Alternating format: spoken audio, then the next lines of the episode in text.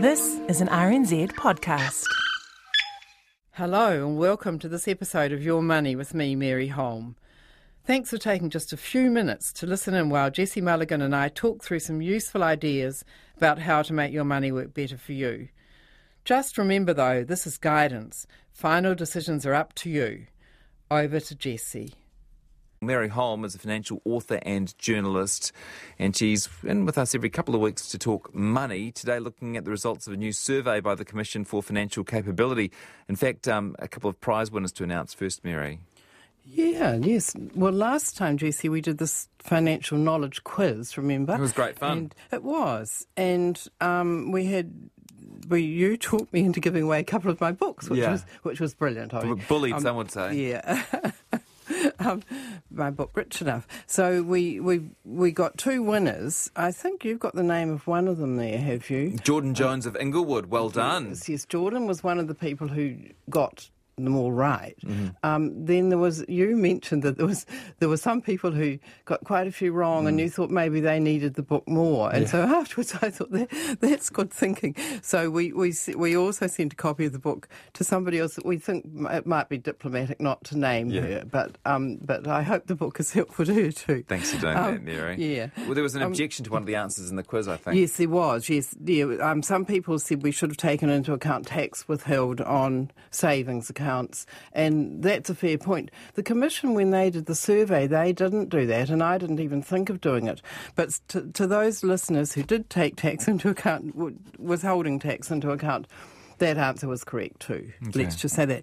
But then there were a couple of other um, people who texted into you who had sort of more strongly worded objections to this. Yeah, sorry you had to read those, Mary. I think they were. I was look. I They get. were lumped in with the uh, winners that I sent you. I, yeah, and I get the get you know that on my Herald column sometimes too. and It's all it's all good fun. You develop But, thick um, skin being in the public you- eye. You do, don't you? Yes, yeah. But just before, um, I thought it might be interesting to read those couple of comments out. But firstly, I just want to say the context of it. We were talking about gender differences in the findings from the Commission commission survey. And they, what they found is twice as many men as women got every got them all correct, and the gender difference increased with age. So the younger men and women were equal, but then the men got wiser as they got older, and the women not so much. And so by the time you got to women over sixty-five or whatever, they were way behind the men, and. Um, Women who have children have lower scores than women without children, and single women with no kids had did the best of all of all the women. And on the strength of my pointing that out, there were a couple of texts that you might like to read out from Mary, implying that women are lazy and leaving the financial labour to men is anti feminist and it's plain wrong, etc. Yes, yes, and then there was another one. What I actually. Oh, sorry. Please, please join the dots and stop reinforcing misogyny. Is that the one? Yes, that was one, and, and then another one was in capital letters. Stop blaming women for all for for their inequitable place in society, Mary. Oh, sorry. They are doing all the housework and don't have time to read the financial pages. Mm-hmm. And I thought, oh gosh. So I went back and actually listened on the I, podcast. honestly, I have to do that myself sometimes. You, yeah, think, listen. gosh, did, did did I really say? that? Yeah, and and what I said was that I was worried that women are still relying on their men to run the money, and some women tell themselves money is too hard, and therefore they can feel trapped in a relationship because it's hard to leave if they feel financially incompetent.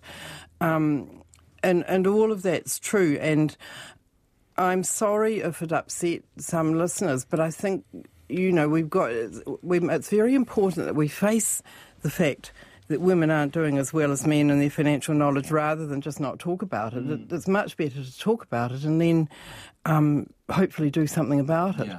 Um, so so apologies if I upset some people, but. Um, there were there were a couple of more positive messages. Well, there lo- women, always are loads more positive texts like this one. Yes. Uh, I didn't get organised to text my answers, but I'm a 76 year old female who raised three children and I got 100%. Yes. And someone else got 100%, uh, says I'm 71.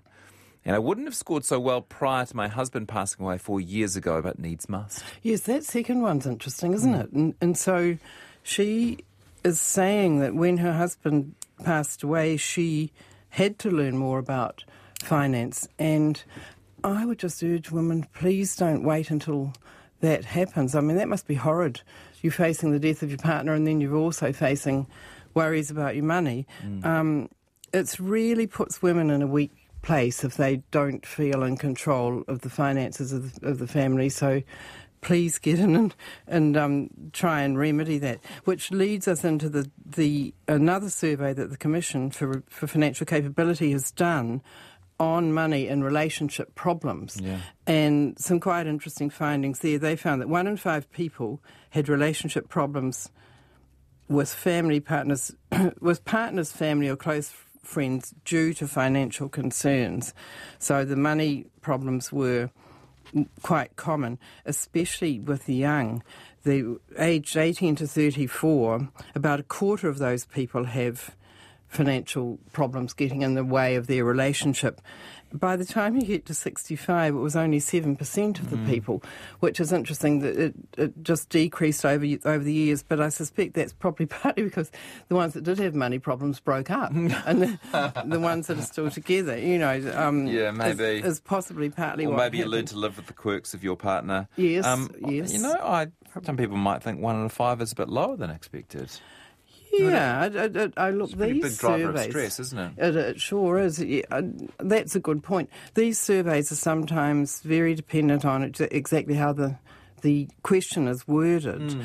Um, more to the point, though, there were some quite interesting sort of points about who did worse and then what could be done about mm. it. That might be whether, regardless of the percentage of popu- the yeah. population. Um, they found that there were higher rates of of financial problems hurting relationships for people with children um, zero to four years old, huh. which is, you know, that's distressing. It's hard enough with little kids, and, and you've got financial problems as well. But also, um, you know, um, if you got if you're not getting any sleep, everything in your life seems more stressful. Absolutely, that's definitely part of it, and possibly also um, quite often one partner's not working um, uh-huh. to help look after the kids, yeah. and that probably adds to the financial stress as well. Um, yeah, so so there was an interesting thing on income though. The the there were there was problems if your income was low, but then the second highest group for having marital problems to do with money were the people that were making more than 150,000. So wow. go figure. I mean, who knows what that was about. Yeah, the people in the middle weren't so bad. So huh. there's some sort of quite big yeah. financial problems amongst the richer people as well. Um, conflict was more likely if there was a lack of long term financial planning, which is predictable, propensity to spend rather than save, um, and a reluctance to discuss money. And those are all fairly predictable, I suppose. Um, the, the Commission quoted some interesting American research, I thought, that said um, financial disagreements, especially perceptions of partners overspending, were more likely to predict divorce.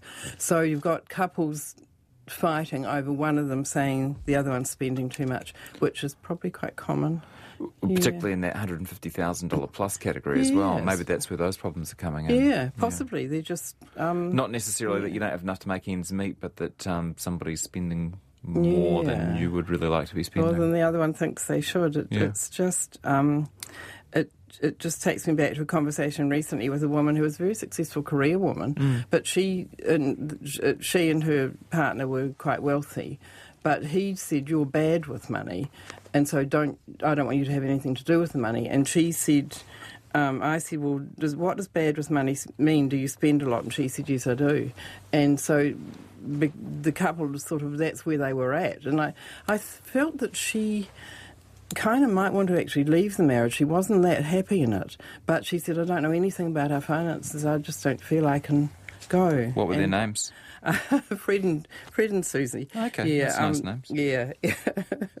so, moving along, uh, but but I mean, it really is food for thought that that whether it's the man or the woman, and certainly in some couples the woman runs the money. There's no doubt about that. It goes both ways, but it's really important for both of them to understand their financial situation and it's not that hard. It, it, you know, finance money's not that hard. No. Um, what you can do about it, there's some interesting um, the Commission quoted some interesting research by a woman called Linda Skogrand. I don't know anything about her, but she said the financial recipe for a great relationship is having little or no debt or planning to pay off your debt, number one. There were four things.